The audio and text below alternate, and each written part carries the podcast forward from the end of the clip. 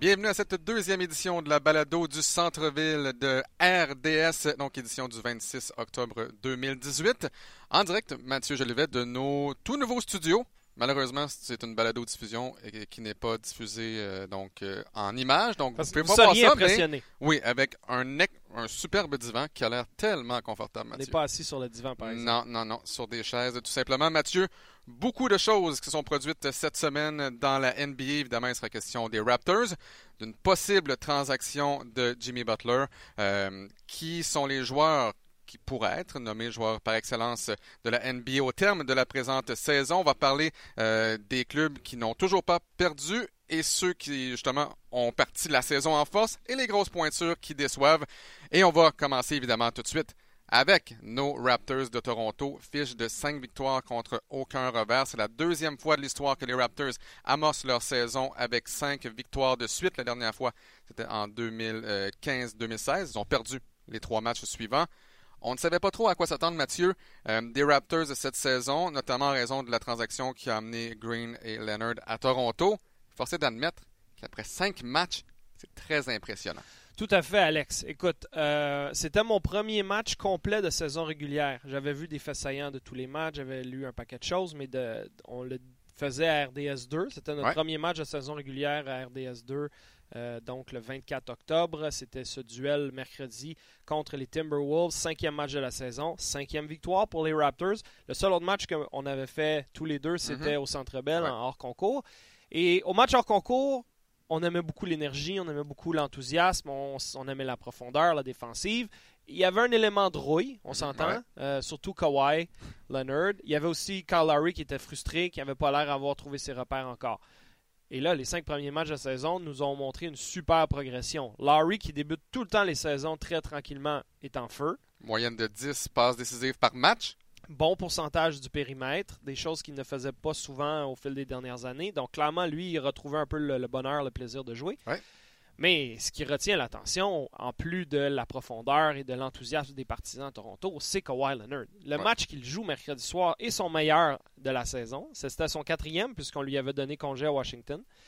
Euh, et il m'a impressionné, Alex, à tous les niveaux. Euh, on connaît sa défensive, euh, quelques vols de balles, mais surtout son efficacité offensive. Il a tiré à peu près presque 67% du périmètre, a tiré d'un peu partout, euh, a attaqué le panier, ses coéquipiers le cherchaient. Will Archambault, qui était l'analyste en place mercredi soir, a fait le commentaire que pour lui, il n'y a, pas de, de- il y a pas de vide, il n'y a pas de gouffre. Non. Tu sais, que tu, tu vas avoir une transition entre un joueur vedette qui est là depuis des années puis un nouveau joueur vedette, puis il va y avoir une période d'adaptation, puis là, les gars ne sauront plus est-ce qu'on peut se fier sur son leadership, qui mène le bateau, est-ce que c'est... Et là, en ce moment, il a l'air d'avoir un équilibre déjà qui Ouais. s'est installé, alors j'ai été extrêmement impressionné. Exceptionnel avec une moyenne de 28 points par match. Il tire à 51,2% Et moi, pour moi, dans, dans le match que tu as fait, justement, il y a une séquence au quatrième quart avec 8 minutes à faire. Gorgie Jeng envoie le ballon, une, une- une passe, et là, tu vois Kawhi Leonard qui plonge. Tout simplement, il plonge en ne regardant même pas le ballon. Il intercepte le ballon. Il intercepte Ouais. la passe. C'était exceptionnel et je pense que ça résume bien le genre de joueur que Kawhi Leonard est. Et lorsque les, lorsque les journalistes lui ont posé des questions après le match, j'étais comme, bah, c'est pas la première fois que je fais ça, puis c'est bien normal, puis il n'y a, puis y a pas de problème. Ouais. Mais il a l'air tellement smooth, Alex, Ouais. tellement sous contrôle. Ça n'a pas l'air forçant. Tu vois peu, peu d'émotion sur sa face. Il a, eu- il a souri à un moment donné, ce qu'on voyait pas souvent à San Antonio ou en général depuis le début de sa carrière. Donc clairement, il s'adoucit ou ça s'agit. Et la grosseur de ses mains, la longueur Ouais. de ses bras, le- la, la carrure. Euh, il fait 6 pieds 8, mais il a l'air beaucoup plus imposant. Bref, c'est un joueur beaucoup plus complet que l'était DeMar DeRozan. Ouais. On en a parlé il y a deux semaines. DeRozan était un meilleur marqueur naturel probablement sur l'ensemble d'une saison. Ouais. Mais plus de volume, plus de tirs tentés pour arriver à ses stats et surtout pas la présence défensive, pas le passeur, pas le joueur qui va s'imposer dans toutes les facettes du jeu. Il est, en train, de la façon qu'il commence sa saison, de, de redevenir le joueur top 5 NBA qu'on avait vu à San Antonio et qu'on se demandait tous avec impatience, peut-il le redevenir à Toronto? Ouais, et tu parles de Kawhi Leonard en défense. Moi, j'ai envie de t'amener ailleurs.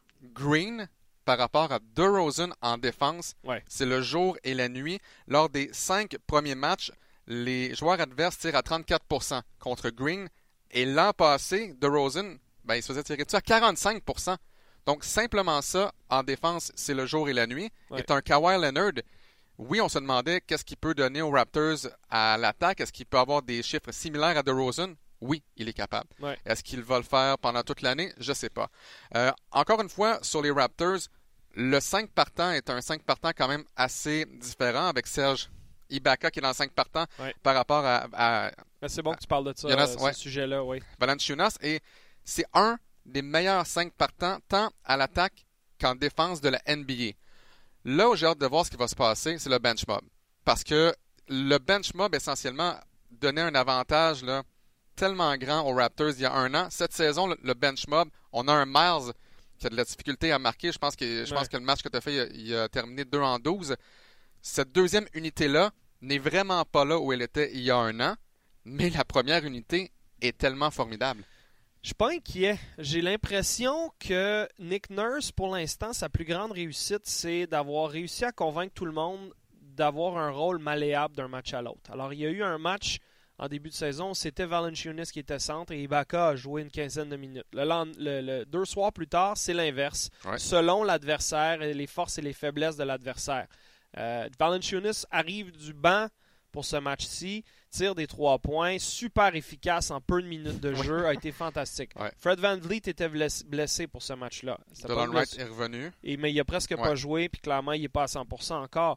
Une fois que tous ces gars-là vont être en santé, tu as quand même les éléments nécessaires sur, sur ta deuxième unité. Et après ça, tu peux faire, en, comme en, en bon vieux anglais-français, Mm-hmm. Ouais. du mix and match. C'est vrai. Infini.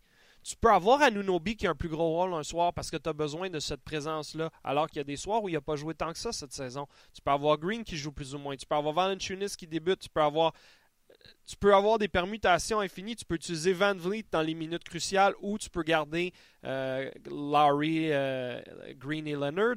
Ouais. Tu as de tout pour tous. Tu as plus de flexibilité malgré le fait que ton benchmark n'a pas vraiment changé ou s'est pas amélioré de l'année passée.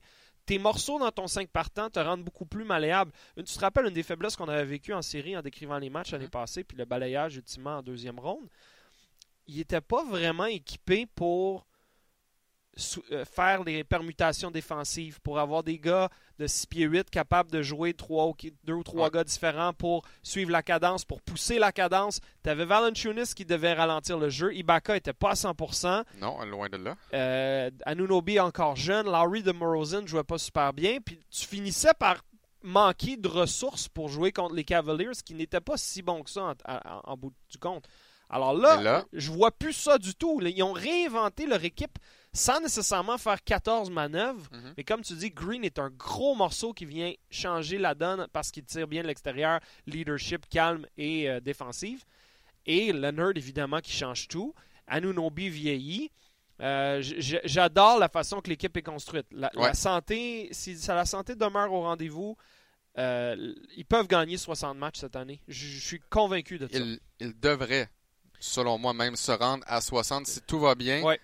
Euh, J'ai vraiment hâte de voir dans, dans l'Est aussi. On a vu les Celtics hier contre le Thunder. Ça a été excessivement difficile. Finalement, une grosse victoire euh, de la part de la troupe de Brad Stevens. Donc, j'ai hâte de voir. Dans, je je n'irai pas jusqu'à dire que c'est facile d'avoir 60 victoires dans l'Est parce que c'est pas vrai. Mais selon moi, les Raptors, C'est plus facile que dans l'Ouest. ouais. Puis c'est sûr qu'avec ce qu'ils ont bâti puis ce qu'ils continuent de bâtir pour cette année, ça serait une déception qu'ils n'arrivent pas à 60 victoires. euh, 100% d'accord avec toi à ce niveau-là. Ouais. non, non, mais écoute, ça fait le tour et, Ouais. et, euh, j'ai hâte de voir la suite. On va faire beaucoup de matchs des Raptors, une douzaine, je dirais, en saison régulière. Là, et le prochain, ce sera le 7 novembre du côté de Sacramento. Avant d'enchaîner sur les autres sujets, parce que tu l'as mentionné en début d'émission, on a plein d'affaires à faire. Il est arrivé quelque chose justement lors de la visite des Raptors au Centre Bell euh, le 10 octobre dernier euh, qui nous a tous fait beaucoup rire et jaser. Et j'aimerais qu'on en écoute un extrait. C'est toi qui interviewais initialement l'entraîneur-chef des Ouais. Nets, Kenny Atkinson, Exact. en français, parce qu'on apprenait dans la semaine précédant la visite des Nets Parlait qu'Atkinson français. parlait français. Et Voilà. on, on a compris que c'est en partie parce qu'il avait joué en France plus jeune. Mais il y avait aussi un autre lien familial qu'on ignorait tous. Et suite à cette entrevue-là, le réseau américain Yes, le réseau new-yorkais qui suit les Nets, s'est intéressé à ton entrevue. On, écoute et on réagit après. Yes, that was Kenny Atkinson doing an interview in French. That was with Alex Cooney of RDS. And pretty interesting story. Alex, the man who was interviewing Kenny Atkinson, as Kuruc drives inside as the knocked out of bounds, was telling me that Kenny's grandmother is actually from a town that's just an hour and a half away from Montreal called Touvigné. No. Yes. Si, oui. Get out of here.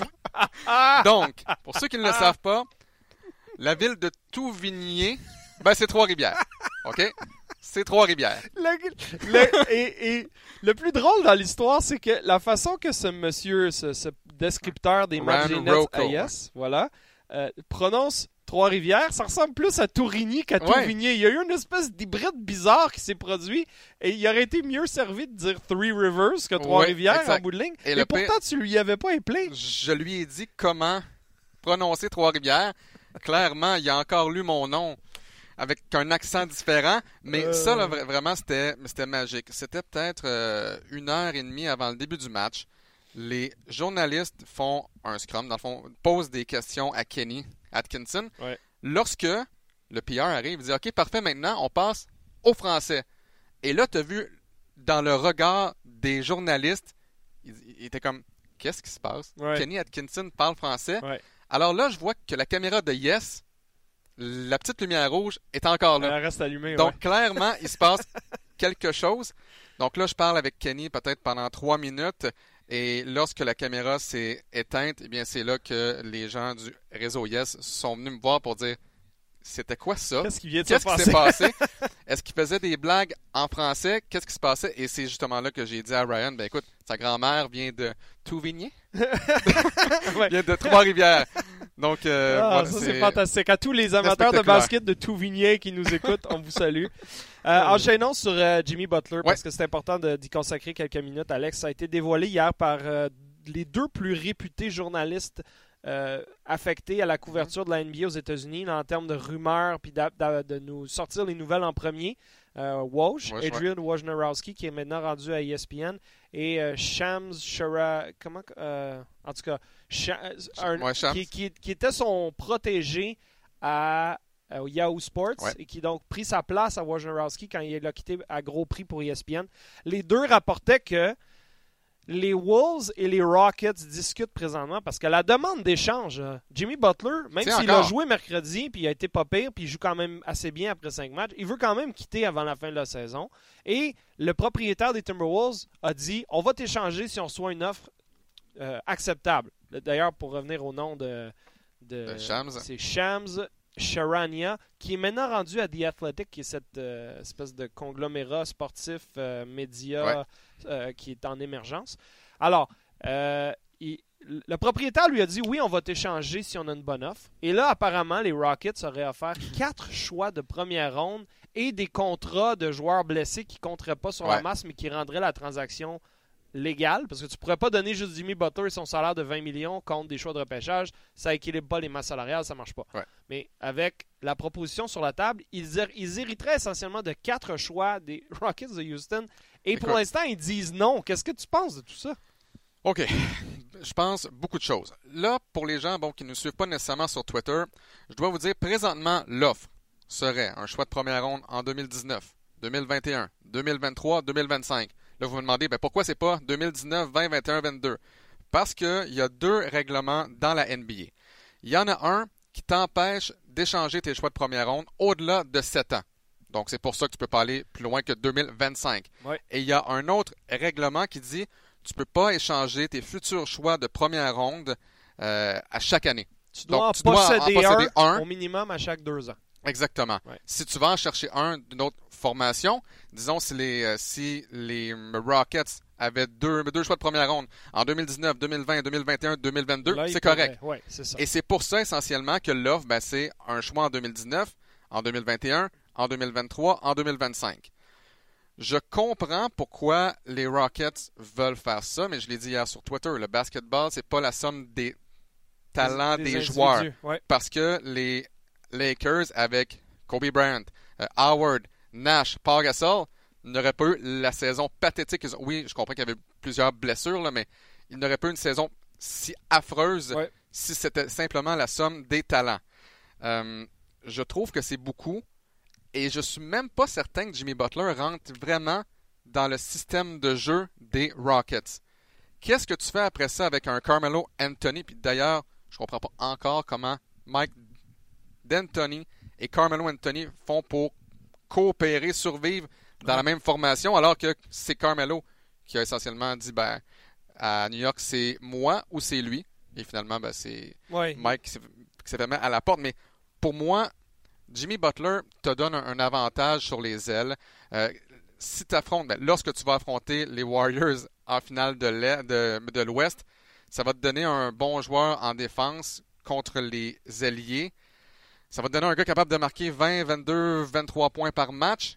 Est-ce que c'est assez pour battre les Warriors? Est-ce que ça vaut la peine d'amputer ton futur?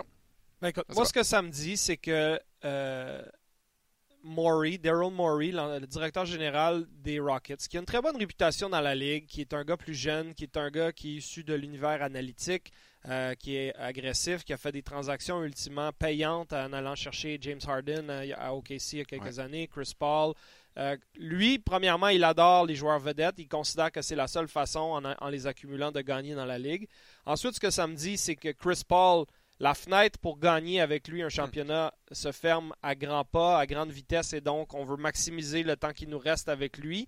Euh, donc on se dit Butler dans l'immédiat, c'est le coup, le, coup à donner pour y aller all-in, comme on dit, le tout pour le tout. Et ce que ça me dit, c'est qu'on pense que nos quatre choix de première ronde n'auraient pas une énorme valeur s'ils Ouais. sont tout le temps autour de 26-27.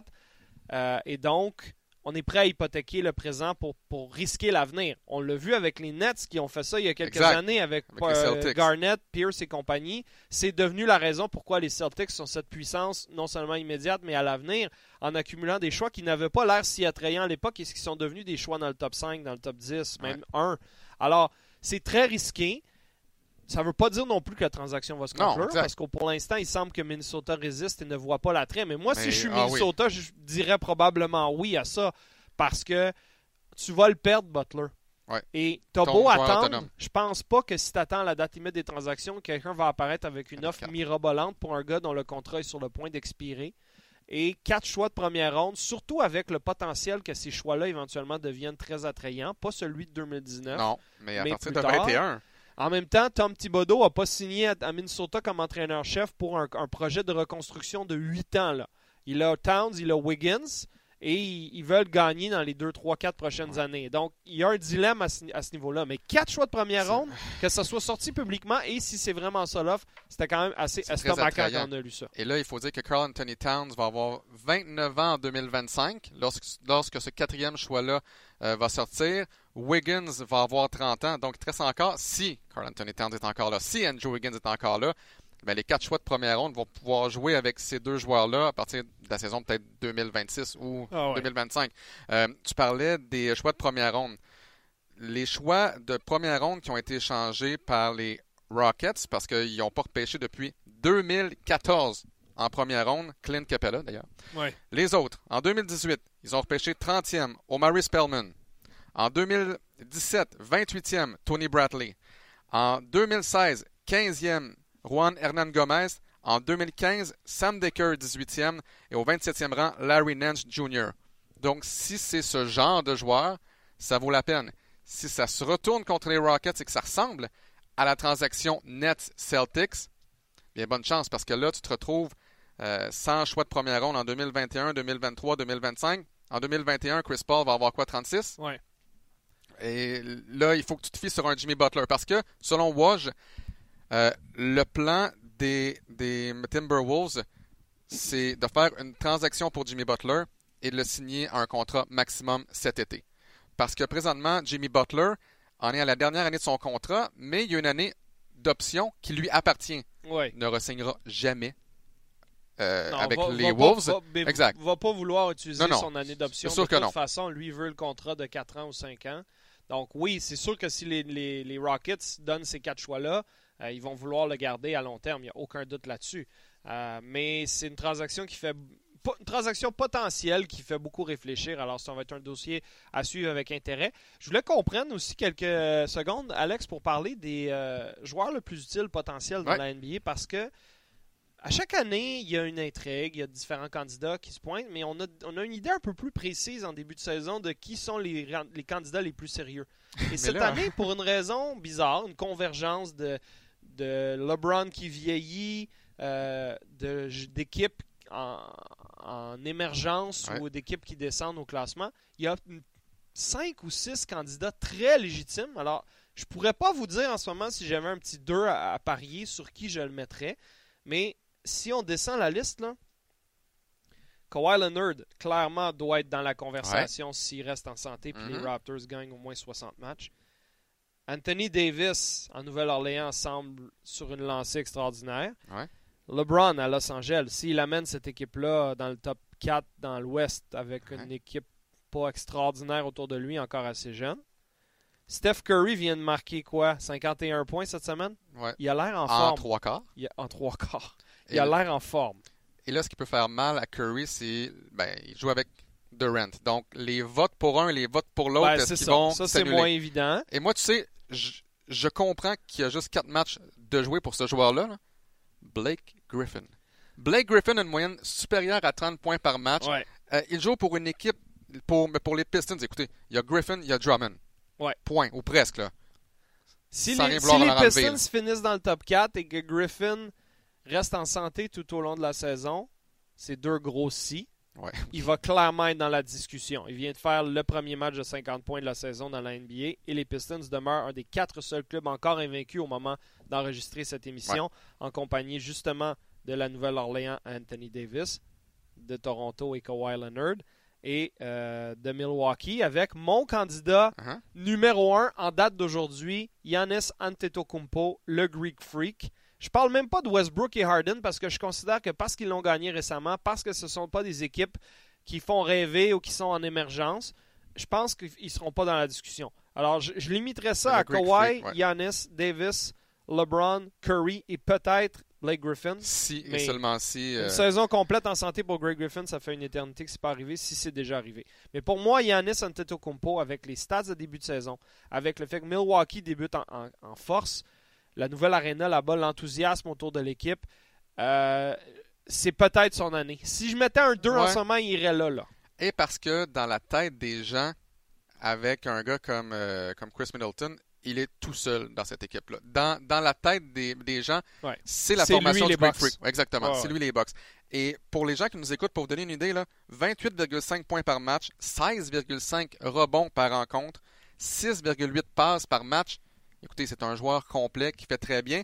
Euh, je t'en ai parlé hier. J'ai regardé justement la semaine dernière euh, un match entre les Knicks et les Bucks et on nous expliquait que le banc des joueurs à Milwaukee, un, ça ressemble plus à des divans qu'à des bancs.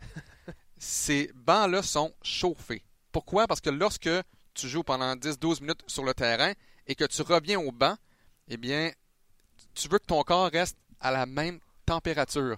Donc là, on est vraiment rendu dans ce genre de truc-là pour donner un avantage lorsqu'on joue à la Ah ouais. maison. Et ça fonctionne quand même bien. Ben, de la façon que tu en parles, moi, je m'endormirais sur un banc Ah oui, comme c'est sûr ça, que oui. Je sais pas si je resterais, je resterais chaud, mais je resterais peut-être pas alerte. Mais euh, non, ils font les choses en grand à Milwaukee. Et tu sais, il y a- il y, a ce sentiment aussi de d'avoir l'appétit de gagner, d'avoir la motivation, d'avoir une espèce de désir brûlant. Tu sais, clairement, quand tu es les Warriors, tu dois créer cette, cette- cette- cette soif de vaincre euh, de d'autres façons. Parce que là, tu les as, tes bagues. Tu les Ouais. as, tes succès. Tu l'as, ton immortalité d'une certaine façon. Mais t'en veux le troisième Bon, pour alors, atteindre. justement, si on, on- on parle, les Rockets ont clairement une soif de vaincre énorme. Les Raptors ont une soif de vaincre énorme parce Ouais. qu'ils n'ont jamais gagné. Et les Bucks, définitivement, sont dans cette discussion plus que les Celtics de ce monde. Je comprends que le jeune noyau des Celtics n'a pas gagné de titre. Kyrie en a un. Euh, Il y a des équipes et des marchés et des villes qui, qui veulent que ça gagner, avoir du succès dans l'NBA. Et Milwaukee est vraiment en tête de liste. Joseph Chartouni, qu'on connaît bien, qui Ouais. joue à Marquette. cette année, donc qui est basé à Milwaukee pour sa dernière année universitaire, nous le disait quand il est venu nous, euh, nous rencontrer euh, lors des séries l'année passée en studio à RDS. C'est juste ça qui se passe à Milwaukee. Il y a les Bucks, Bucks. puis il y a les Packers, mais c'est pas Milwaukee en tant que tel, c'est un petit peu en retrait. Donc les gens du, du Wisconsin Oh ouais. prennent pour les Packers. Et il y a Marquette, mais il n'y a, pas d'autres L'hiver. évidemment, ben c'est ça. On a il, les- il y a les, les Brewers, Brewers, mais là, les Brewers sont éliminés. En ce moment, là, c'est- les Bucks. Comme ici à, Montréal. Oui, Au hockey. C'est le Canadien. les, les partisans de l'Impact vous diront que c'est L'hiver, plus ou en fait, vrai. ouais, là. l'hiver. Ils sont encore là, en vie, ouais. l'Impact. Mais mon point, c'est qu'il y a des marchés comme ça où c'est même pas le sport universitaire qui mène, c'est l'équipe pro en ville. Et les Bucks, ils ont toute une ville derrière eux. Ils ont un nouvel amphithéâtre derrière eux. Ils ont un joueur exceptionnel, un joueur générationnel. euh, avec des chiffres générationnels. Alors moi j'ai hâte de voir, mais pour, pour l'instant, ce serait lui mon, mon favori. Euh, écoute, enchaînons parce Ouais. qu'on va manquer de temps et on a beaucoup de sujets sur la table. Euh, les équipes invaincues en début de saison, euh, j'en ai parlé tout à l'heure. Il reste Toronto, il reste Milwaukee, il reste Détroit, il reste la Nouvelle-Orléans puisque Denver a perdu hier à Los Angeles. Euh, qui ressort pour toi là-dedans de, de ce lot d'équipes? Parce que c'est pas nécessairement les grosses pointures auxquelles on s'attendait. là. Eh ben, moi, je m'attendais absolument pas à ce que les Pistons euh, aient une fiche parfaite de 4 victoires et, et aucun revers. Dwayne Casey. Dwayne Casey Ouais. s'est amené avec cette équipe-là qui allait un peu nulle part, sans grande direction, et réussit à bien faire jouer euh, Drummond. Euh, on réussit à bien faire jouer Blake Griffin. Et écoutez, j'ai hâte de voir qu'est-ce que ça va dé- qu'est-ce que ça va donner en série. On s'en est parlé lorsque Dwayne Casey s'est fait mettre à la porte. J'étais contre. Je suis encore contre. Même si c'est cinq mois plus tard, euh, quatre, ouais, cinq Ouais. mois plus tard, je suis encore contre. Selon moi, Dwayne Casey est un entraîneur exceptionnel et il le prouve encore en amenant. Mais il y a quatre matchs de, de Ouais, jouer. ouais. On, on pourra s'en reparler Il va changer mois. la culture. en- Il change la culture. Ouais. On commence avec une fiche parfaite de quatre victoires contre aucun revers avec, oui, des bons joueurs, mais pour moi, Dwayne Casey a fait la différence. Là. Ah ouais, je suis 100% d'accord avec toi. D'ailleurs, le retour de Dwayne Casey à Toronto, à la barre des Pistons, ça se passera le 14 novembre prochain. Un match que tu décriras à Ouais. RDS2. Ça, j'ai bien hâte, surtout si les Pistons continuent leur début de saison et que ça devient un, un duel au sommet dans l'Est. Et du côté des équipes décevantes, ben là aussi, il y en a beaucoup. Euh, clairement, l'équipe qui ressort, c'est le Thunder d'Oklahoma City qui a perdu son quatrième match en quatre hier face aux Celtics. Un match qu'il menait par une quinzaine de Ouais. points à un certain stade de la rencontre. Les Lakers ont débuté 0-3, ont gagné leurs deux derniers matchs, donc ça commence à se placer là-bas. Houston à 1-3, c'est un problème. Philadelphie à 2-3, c'est pas génial non plus. Mais pour moi, l'histoire, c'est Thunder. Euh, Westbrook a raté le premier match où deux étaient blessés, ok. Mais j'étais sous l'impression que la chimie Westbrook-George allait opérer plus cette année. On- je lisais un article hier sur la façon que le- le- le- la prolongation s'est signée et qu'on a Ouais, réussi à convaincre George à rester. The real story of. ouais. Ouais. Et j'ai surtout retenu qu'il semblait s'être installé quelque chose au niveau de la chimie des, des super vedettes du Thunder. Et pour l'instant, malgré un, un effectif intéressant sur papier et le départ de Carmelo qui réglait des problèmes Mhm. selon moi, ça ne se traduit pas par des victoires. Billy Donovan, l'entraîneur-chef, trouve ça moins drôle. Russell Westbrook a dit It's on me. Je vais, je vais tout faire pour. Mais c'est bon se qu'ils remette à disent gagner, ça. ouais. Ça, c'est quand même un signe de leadership et de maturité de ne pas vouloir pointer le doigt dans d'autres directions. Mais peut-être que je me suis trompé et je serai le premier à l'avouer que c'était pas autant l'année du, du Thunder pour finir Ouais. dans le top 4 dans l'Ouest que je pensais. Euh, donc ça, pour moi, c'est une Ouais. des, des équipes qui ressort. Puis du côté de LA, ben, on a commencé la saison 0-3. On a remporté nos deux derniers matchs. Et euh, je pense que c'est Will qui en, qui en parlait justement euh, il y, a, il y a quelques jours. Les nouvelles formations de LeBron, ça prend tout le temps un peu de temps. Ça prend tout le temps un peu de temps avant de se mettre en marche. J'ai les statistiques justement ici. En Mais c'est- 2010, C'est dur d'apprendre à jouer Ben oui. avec ce gars-là. Ouais. Tu peux pas dire on va l'aborder en collectif de 5 contre 5. Il prend tellement de place, il est tellement polarisant. Euh, tu peux nous les Ah, donner, les chiffres. C'est vraiment. c'est euh, c'est- Je peux me mettre dans la peau de ses coéquipiers qui se disent Oh, ok, là, on a comme une méga vedette, mais une nouvelle bête à, à assimiler et à dompter. là C'est pas évident. et, et non seulement c'est une méga vedette, mais t'as pas de vétéran. T'as pas nécessairement de vétéran. Ben, T'en as, mais c'est des, c'est pas des- des étranges. là. C'est pas Dwayne Wade, c'est pas non. Chris Bosh, là. C'est Ray pas John Irving, c'est Rondo. pas- c'est euh, Caldwell Pope, JaVale McGee, Lance Stevenson. C'est pas des gars qui vont calmer le vestiaire puis qui vont un peu équilibrer les choses. Et c'est pas des gars qui sont là depuis longtemps. Ouais. C'est ça aussi. Donc, avec le Heat 2010-2011, après 17 matchs, 9 victoires, 8 défaites, avant de gagner 12 matchs de suite, Ouais. au 31 décembre, l'affiche était 25 et 9. On a commencé 9 et 8, Ouais. on a fini 25 et 9 au 31 décembre. Avec les Cavaliers en 2014-2015, 5 victoires, 7 défaites après 12 matchs. Ils en ont gagné 8 de suite. On était 18-14 au 31 décembre. Après le 31 décembre, 30 victoires, 13 revers. Wow. Donc, à, Ouais, partir ben du ça- mois, à partir du mois de janvier, là, on va pouvoir voir. éloquent, ça. Exact. Ça en dit long. Euh, j'ai quand même aimé une, une des citations que j'ai entendues euh, venant de LeBron cette semaine, comme quoi euh, je sais dans quoi je me suis embarqué. Je sais que j'ai pas signé ici en me disant ça va devenir magique et ça va marcher en dedans de deux semaines. C'est une jeune équipe, c'est un, un investissement. C'est pour ça qu'il a signé son premier contrat de quatre ans depuis longtemps au lieu de signer des contrats de un an ou deux renouvelables. Il s'est embarqué dans le long terme. Donc ça, ça me dit que il va pas commencer à piquer des crises dans deux trois semaines si l'équipe est encore à 500 puis qu'il y a des problèmes.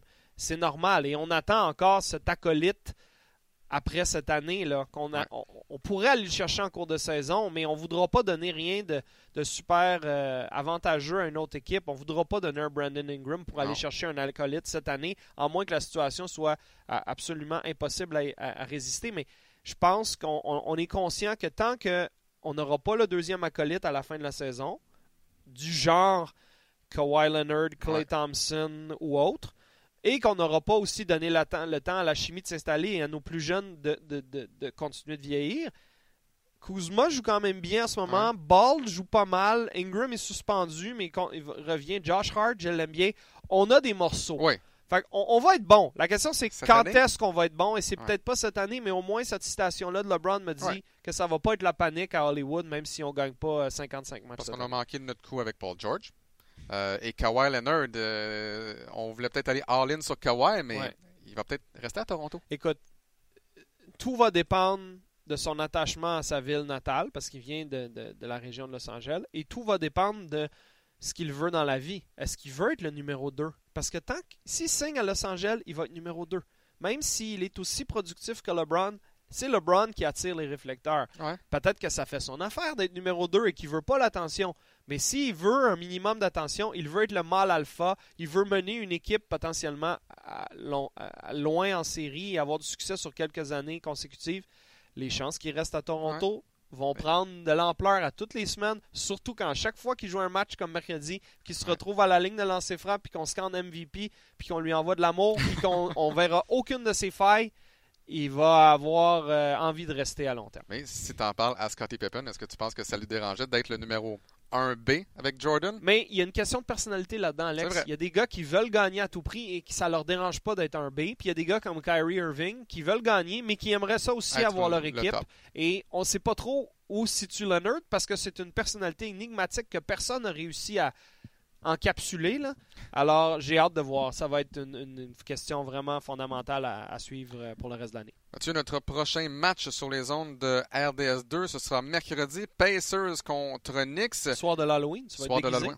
Non, mais on aura peut-être, attends, attends, attends, attends, on aura peut-être une citrouille aux couleurs de la NBA et de RDS. Ah ben ça, ça serait une belle pas touche. encore fait, Ce serait une belle touche. mais il y a des bonnes chances et ce n'est pas moi qui va faire ça parce que des plans pour que je me coupe avec le couteau. je serais pas bon moi non plus à faire ça. On a une surprise intéressante ce soir-là. Ben, en fait, c'est plus une surprise parce qu'on a commencé à en parler cette semaine.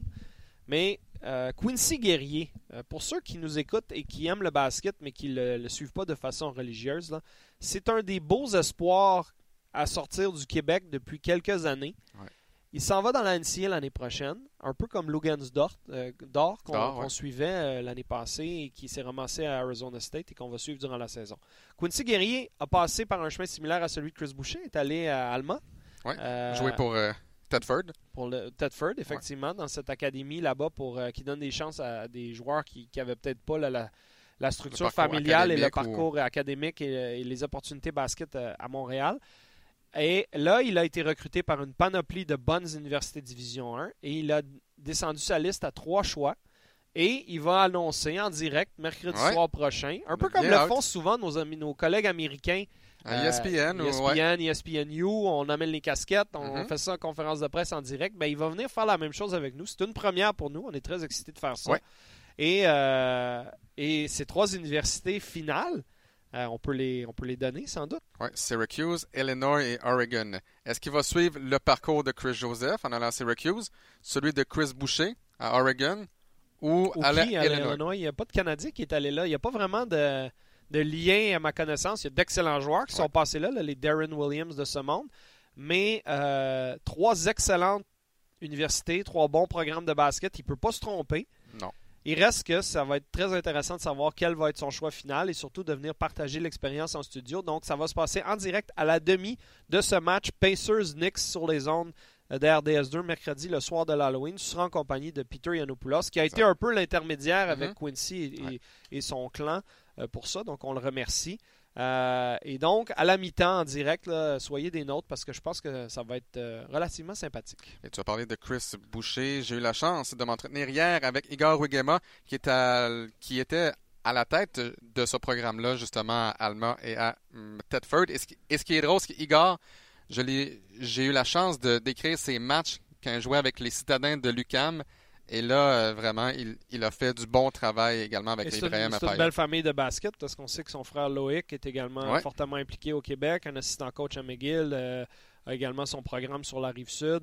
Euh, donc, euh, on connaît le basket du côté de la famille Ruigema et on a aidé vraiment. beaucoup de jeunes à se développer. Chris Boucher, lui, a pris un chemin encore plus chaotique, non seulement à, à l'âge adolescent, de la façon qu'il a appris le basket euh, dans les parcs, euh, par, par Kent, euh, dans le quartier Côte-des-Neiges, mais aussi parce que quand il est sorti d'Allemand, il est allé faire des junior, Junior college, college. dans le plein milieu de, Nouveau-Mexique, ou je sais pas trop où, je pense même au Wyoming une année ou quelque chose comme ça. Ouais.